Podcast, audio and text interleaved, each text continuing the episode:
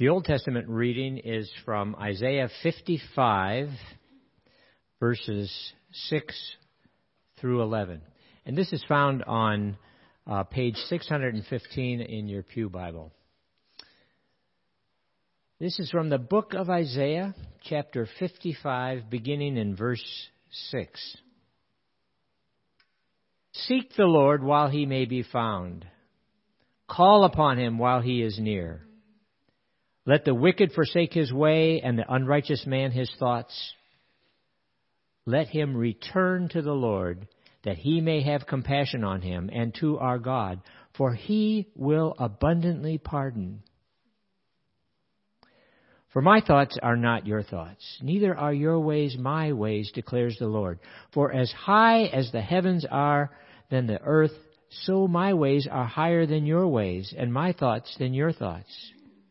For as the rain and the snow come down from heaven and do not return there, but water the earth, making it spring, bring forth and sprout, giving seed to the sower and bread to the eater, so shall my word that goes out from my mouth, it shall not return to me empty, but it will accomplish that which I purpose, and shall succeed in the thing for which I sent it the Word of God.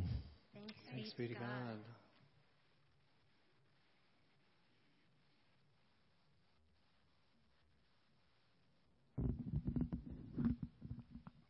The New Testament scripture, the first one is found in Acts chapter 2, beginning with verse 42 through 47. It's on page 911 in the Pew Bibles. And they devoted themselves to the apostles' teaching and fellowship, and to the breaking of bread and the prayers. And all came upon every soul, and many wonders and signs were being done through the apostles. And all who believed were together and had all things in common.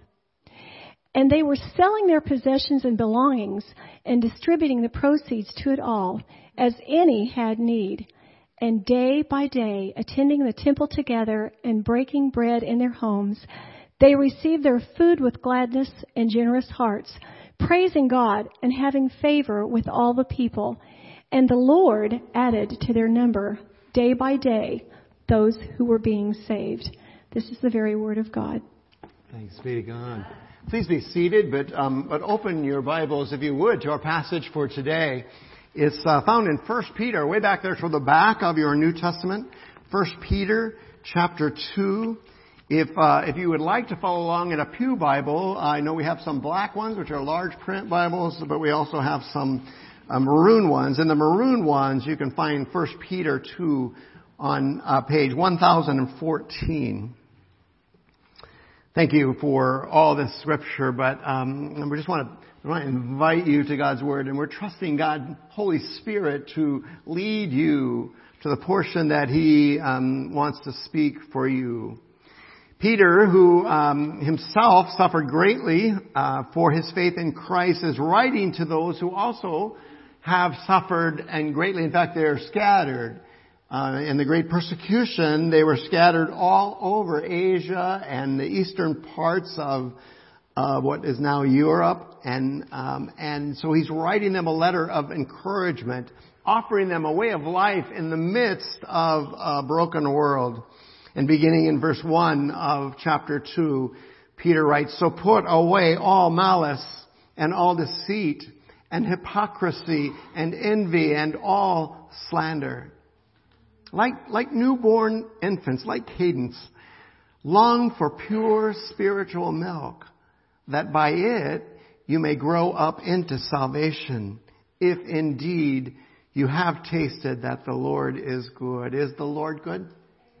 He is. As you come to Him, Peter says, a living stone, rejected by men, but in the sight of God chosen and precious, you yourselves, like living stones, are being built up as a spiritual house to be a holy priesthood, to offer spiritual sacrifices acceptable to God through Jesus Christ. For it stands in scripture, behold, I'm laying in Zion, I think this was our, our call to worship today from Psalm 118, uh, I'm laying in Zion a stone, a cornerstone, chosen and precious. And whoever believes, and he jumps the metaphor right here, in him, the stone is a he, whoever believes in him will not be put to shame. So the honor is for you who believe, but for those who do not believe, that very same stone that the builders rejected has become the cornerstone, and to them a stone of stumbling and a rock of offense. They stumble. They stumble because they disobey the word as they were destined to do.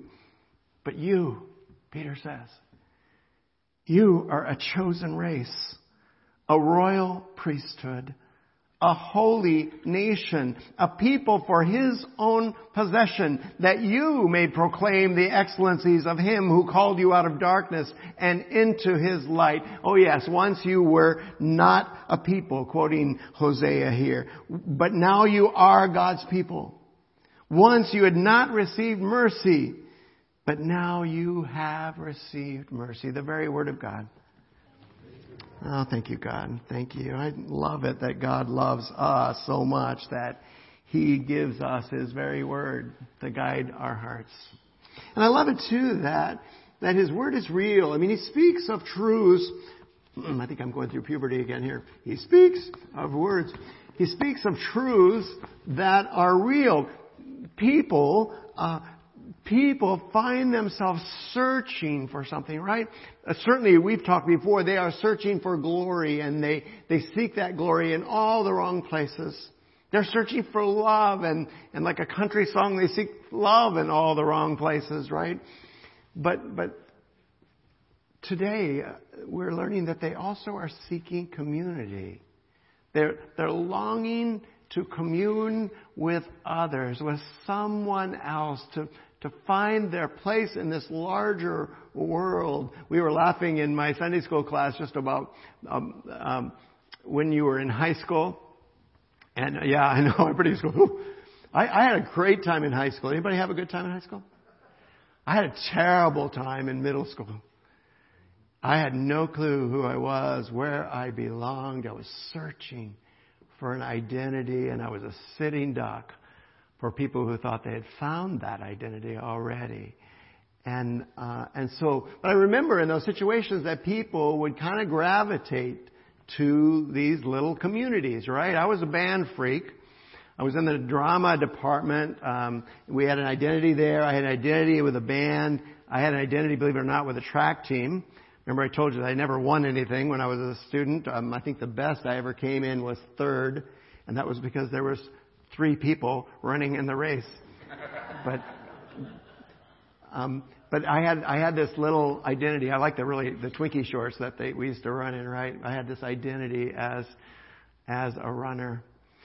Um, we we are longing for identity. We're longing for someone who we can call our own. And it's so interesting to me that that it seems like the very focus of the evil one's attack. It seems like the whole culture of the world around us is to dismantle your identity, to take away the communities that God gave you, and, and to, to dismember people to the point where they don't know whether they're coming or going. So that's why I think Peter's words to us and God's words through Isaiah and, and, and and Luke's words as he described what happened when people in the very first century discovered Christian community. Those words are so important to us today. Oh, I invite you to open your heart to God's Word here today.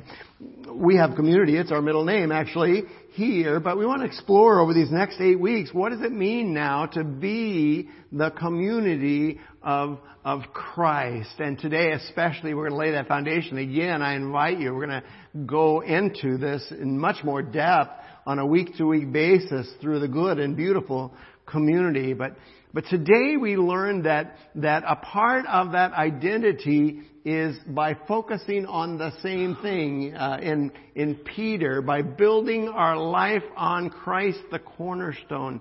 in, in the book of Acts, we'll see some powerful clues about how we can build community. But what is community? What is it, right? We use the word pretty loosely, but can I just insert into your working definition the, the way you base your life right now? Community, just by, in the English, community is, is this common unity, right? This common unity that we find with other people. So that might be as a golf in a high school campus, right? Or something like that. Or it might be as a, when I'm, in my day we had preppies. I don't think we have them anymore. Um, but it might be in one of those places. But none of those communities last. There's not too many things more. Ooh, I'm going to step on toes here. Um, I was going to use the word pathetic, but, but then going back to a high school reunion and seeing people who never grew beyond those common unities they had in college, right? Um, the first five year reunion, they were still trying to maintain all those, right? And then, and then by the time we got to 10 years, um, it was just really obvious that some people peaked in high school right? And they were still drawing on that identity. Praise God, we have something much richer, something much more foundational that we can base our lives upon. We have a unity that far supersedes anything we could have asked or dreamed about. We have this common unity in Christ. So, so how do we build community. I mean, genuine community. Um, we got lots of clues from these passages. Let me just say first, make sure that you have a solid foundation. What are you basing your community upon? Uh, there's a lot of wonderful things to base your community upon, but, but when you measure them against an eternal scale, all of a sudden you start to see that some of them fall away. Certainly our high school identities uh, begin to fall away, but but even now, we have several, three or four major things upon which we're building our identity. And are those things based on the foundation of Jesus Christ? Peter said, it stands in scripture, I'm laying in Zion a stone, a precious and chosen cornerstone, and whoever builds on that, whoever believes in him, will not be put to shame. And in fact, you have to deal with Jesus Christ. At some point, you have to deal with him. You can't just say, well, you know, I, I think he's a good person. Um, because that would, if he's just a good person, that would make him a liar because he claimed to be Lord of your life. At some point, either he's going to become that, that foundation, that cornerstone. Christ is the cornerstone upon which all genuine community is built, right? Uh, either he's going to become that cornerstone or uh, Peter doesn't pull any punches and he's uh, making a direct quote from, from Psalm 118. That same cornerstone is going to cause you to trip and fall. And I think how many people have been hurt, and it's really popular now to say, you know, I've been hurt by the church, or I've been hurt by Jesus, but oftentimes, not always, sometimes the church did, I can't get the word stupid out of my head, um, things and cause other people to stumble. But the reality is, if you don't build on Jesus, He will cause you to stumble. He will cause you to stumble because He's that important to you. Make sure that you have a solid foundation. But then remember the purpose of a cornerstone. It's gotten lost. I think um, right outside that door is the is the cornerstone for this building. But but by that time, technology had changed, and you didn't depend on the cornerstone the way they did in Jesus' day. Now that cornerstone's raised up, and it looks like a stone plaque to the glory of God, and it has the date that the sanctuary was built. A, a, genuine cornerstone is a perfectly shaped rock that gives direction to the whole rest of the structure. It's not just the foundation upon which the structure has built, but it also gives purpose and direction. The lines of that stone will determine the lines of the building, uh, uh both vertically and horizontally. And so, so make sure that the purpose and structure of the community that you're building aligns with the foundation. And so we have to say, what are those directions? What are, what, what is our common unity? And this is really the gospel. You've heard it almost every other week. This really is just the gospel through all scripture from Genesis 1 to Revelation. This, this gospel is that we were all created for, by God for His purpose and glory. That is what we have common with every person who ever walked the face of the earth. We were created. So there is a common unity with all of humanity. All of humanity. We were all created by God for His purpose and glory. Not all humanity recognize that. But the reality from the Bible's perspective is that that is a common unity. Here's the tougher one, though. We have all fallen short of the glory of God, and all of us bear and suffer the consequences of that fall right?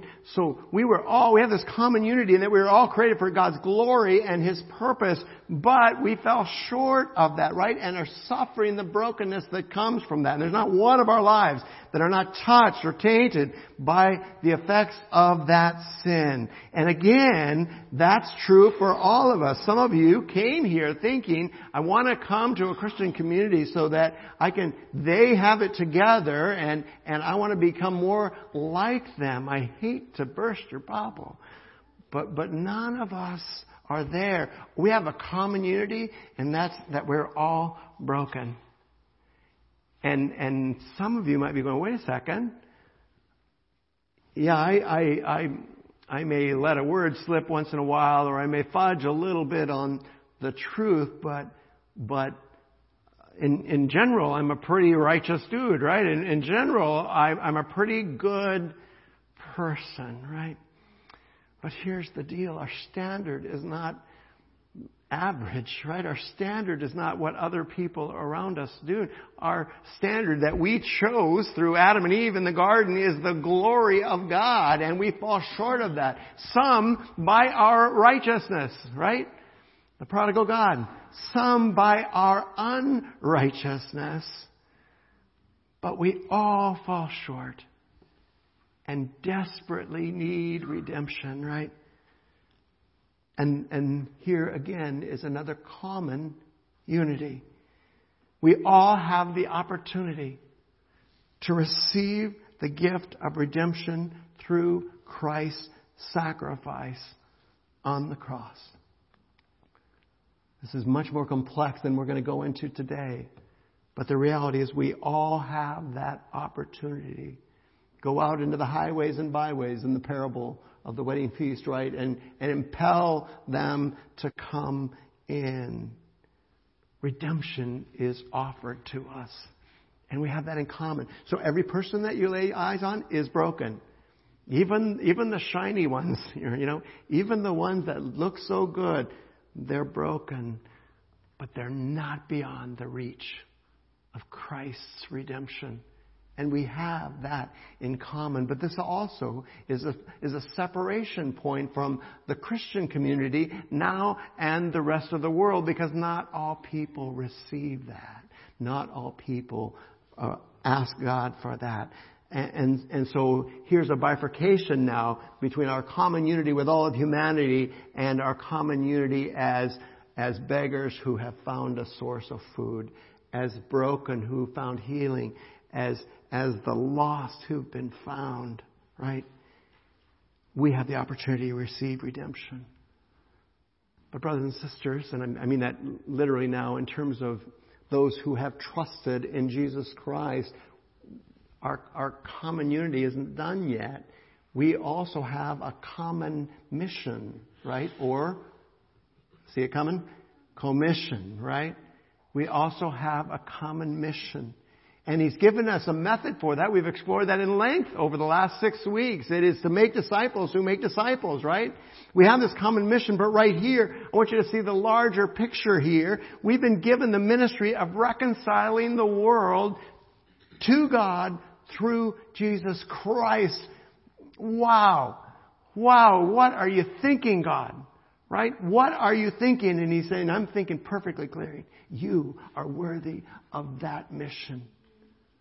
Of, of being my presence in a world of, of through your words and more importantly through your actions, bringing those who are far from Jesus into a living relationship with it. So, so what is our common unity? We've been created. We've all been created by God. We've all fallen short. We've all been given the opportunity and some now have chosen to receive that gift of redemption. But with the gift of redemption comes the ministry. Um, if you want to jot in your notes right there, 2 Corinthians 1 and 2 Corinthians 5 both go in depth into it. That we are Christ's ambassadors. And sometimes, this is so beautiful. We've preached about it before, but sometimes it's the very things that cause pain that become a part of the amazing ministry we have to other people. Sometimes it's our very brokenness that prepares us for the unique work that God has for us. So let's get, let's get practical. What does this look like? What do we do then? If this is our common unity, what do we do? We said already, we make disciples who make disciples. But how does that happen? And, and in Acts we saw in a very uh, compact way four things that are worthy of your attention. Four things that you can embrace and incorporate into your life that will not only uh, draw you closer to Jesus, will not only make you uh, uh, um, uh, a growing disciple of Jesus, but will help you to make disciples who make disciples. What are they? You can see them right in front of you. Most of you already filled in all the blanks. That's good. That's good. You're way ahead of me. But we devote ourselves to the Word of God. Devote. Devote ourselves. We, we make this a top priority and, and we make the sacrifices necessary for that Word of God to become a part of your life. And some of you are going, well, didn't, doesn't it say right there where they devoted themselves to the apostles' teaching? Remember that a lot of them had a common knowledge of the Old Testament. What the apostles did was invited them, we saw that in the Great Commission, called them to put the Word of God into action. They called them to obedience.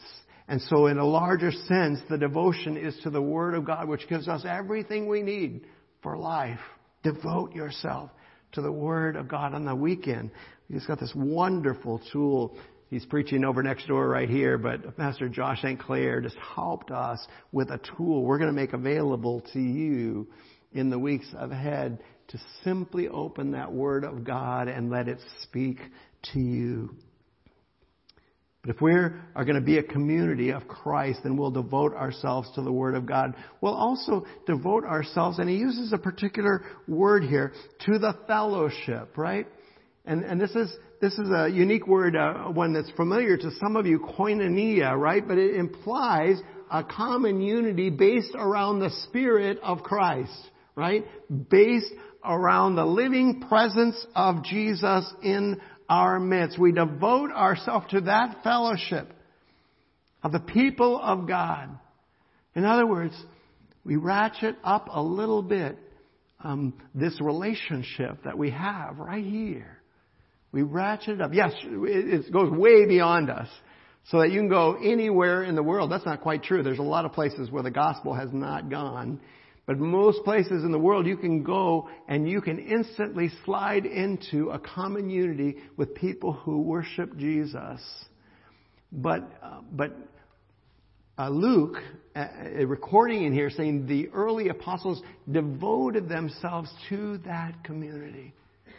To that community. We were talking in our Sunday school class, so many communities that we're part of. You know, the the sports groups, the, um, um, the, the temporary identities. My my sister just became a Rams fan. She hated football her whole life, but became a Rams fan out of out of the blue. And and um, but these temporary communities um, don't last. Doesn't it make sense that we would devote ourselves to the fellowship, to the community that will last? And this isn't this weird, Curtis, that, that we've enjoyed sweet fellowship, amen? Um, um, but that's going to go on for eternity. That's going to go on for eternity, brother. Because of Jesus Christ, it makes sense that, that we would prioritize that. So they devoted themselves to the Word of God, but also to this community, the fellowship of the people of God. They devoted themselves, and here I'm going to stick my neck out here. They devoted themselves to the breaking of the bread. Now when I say that, what immediately comes to your mind when, when I say breaking of bread? A lot of us, our minds go to communion, and that is absolutely true. Um, communion is a symbol of, of something larger, right? It's communion is a symbol of that fellowship that is to come. They actually, and we can, I can back this up by going to Acts chapter 4, they actually, it did not preclude communion, but it actually meant every time they sat down at table together. I am all in. They devoted themselves to lunch, right? Um, um, why is that? There are few moments as unique as as table fellowship, right? There are few moments as important as breaking bread. In many cultures, even today, you, it means that you trust that person, that you're willing to sit at table with them. In many cultures, it was a mandate that you are to break bread with even the sojourner and the stranger. Uh, it's a sign of, of opening your heart and opening your home to others. They devoted themselves to breaking bread in the houses, right? And to sharing in that table fellowship. And I've shared with you before that one third of the gross national product of Israel was dedicated to celebrations, to breaking bread and rejoicing. And they didn't just have, they didn't just have these little two to four hour celebrations. They had seven or eight day uh, celebrations. So um, they devoted themselves to that. There's a word for us in there, right? There's a word for us. Let's devote ourselves to breaking bread together with each other. With each other. Let's trust that, that God is going to do something wonderful as we open our hearts to that opportunity together. Well, um, lastly, they devoted themselves to prayer, right? To prayer. So many times I'm with people who feel like the purpose of God has passed them by and they're not able to, like, um, pretty exciting things we see. They're not able to um, go to Marseille and minister to North Africans. They're not able necessarily to go to the uttermost parts of the earth. In fact, some of them can't even get outside their door. I was talking to my mom last night, and and she was saying she barely ever gets out of the house anymore. It's so weird for me my robust mom, my mom who was my hero, right? And, and she's at that season of life now where she rarely gets out of the house at all. The beauty of the ministry of prayers that you don't need to. You can touch uh, the mothers and sisters and aunts and, and uh, relatives of the incarcerated just by praying for them. You can impact your neighborhood. Remember last week? Our first step in this adventure is to pray, to pray for our neighbors. And, and, and, I challenge you to pray five minutes a day, five times a week for five of your neighbors. And I challenged you and I failed miserably. About Thursday, I'm going, oops, that was a challenge I gave to them. And I did a little quick catch up, right? Um, prayer is powerful. You break strongholds, right? Prayer beats back the enemy. God gives you the power in prayer to bind the evil one and to cast them out. God has given you an amazing opportunity to make a difference and, and to be used by Him in blessing other people. Let's, let's stop for a second and do that right here. Can we pray together? God, thank you that we are not helpless. Thank you, Father, that you have given us this opportunity. God, to trust in you and to put our weight down, God, on what you say is a foundation of community. What you say, Father, is, is a priority of the church of Jesus Christ. I just thank you so much for these women and men who surround me. God, thank you so much that, that your word is trustworthy. And, and, and God, if we will simply put it into practice, if we will simply say to you, um, God, here am I, use me, you will transform the face of the earth as a result. So, God, help us, would you, to prioritize community and help us as families and also as a spiritual family to prioritize your word, to prioritize spirit to spirit fellowship, to prioritize breaking of bread together, to prioritize prayer.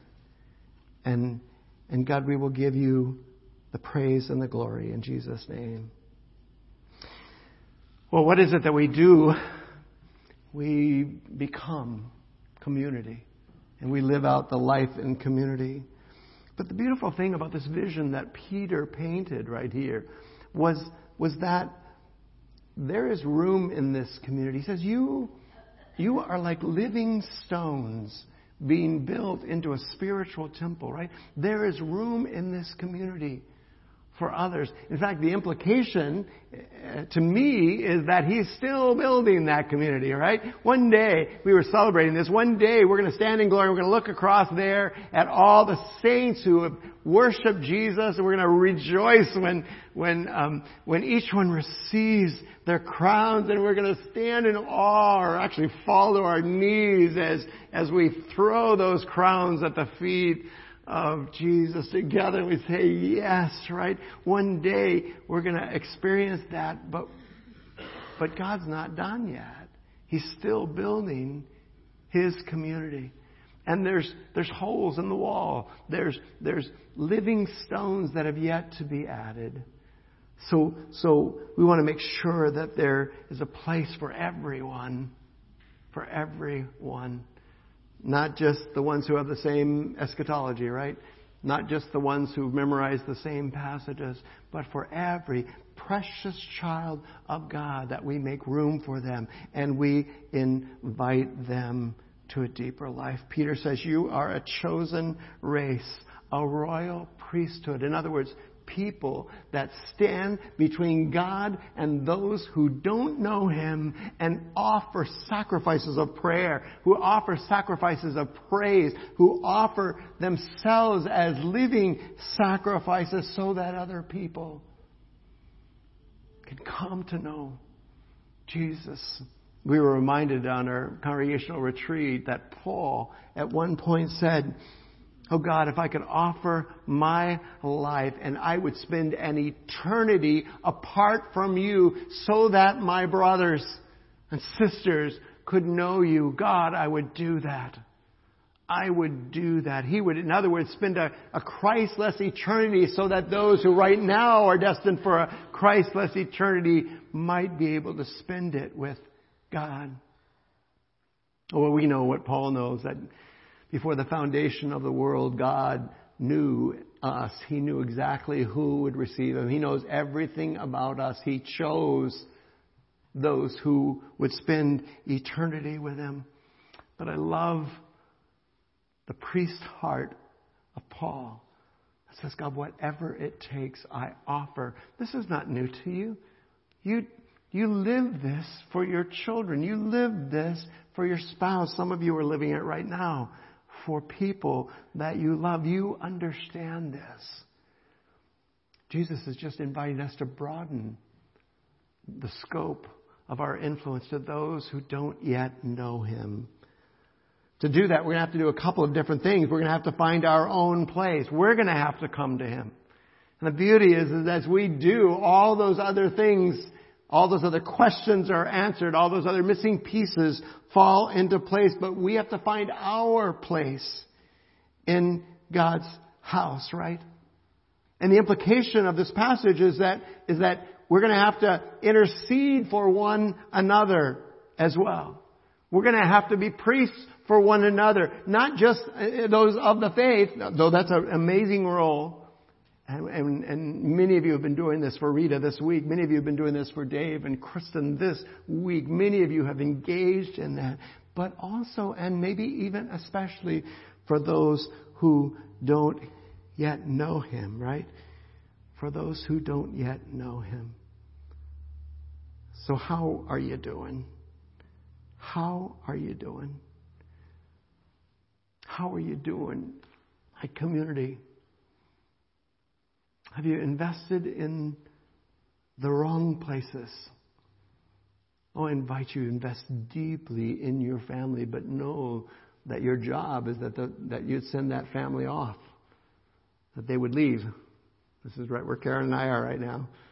God, we, we hate this, but it's what we're supposed to do, right?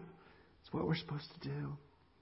And some of you are having to let go of loved ones. I hate this, God, but it's what I'm supposed to do. I have to entrust them to you.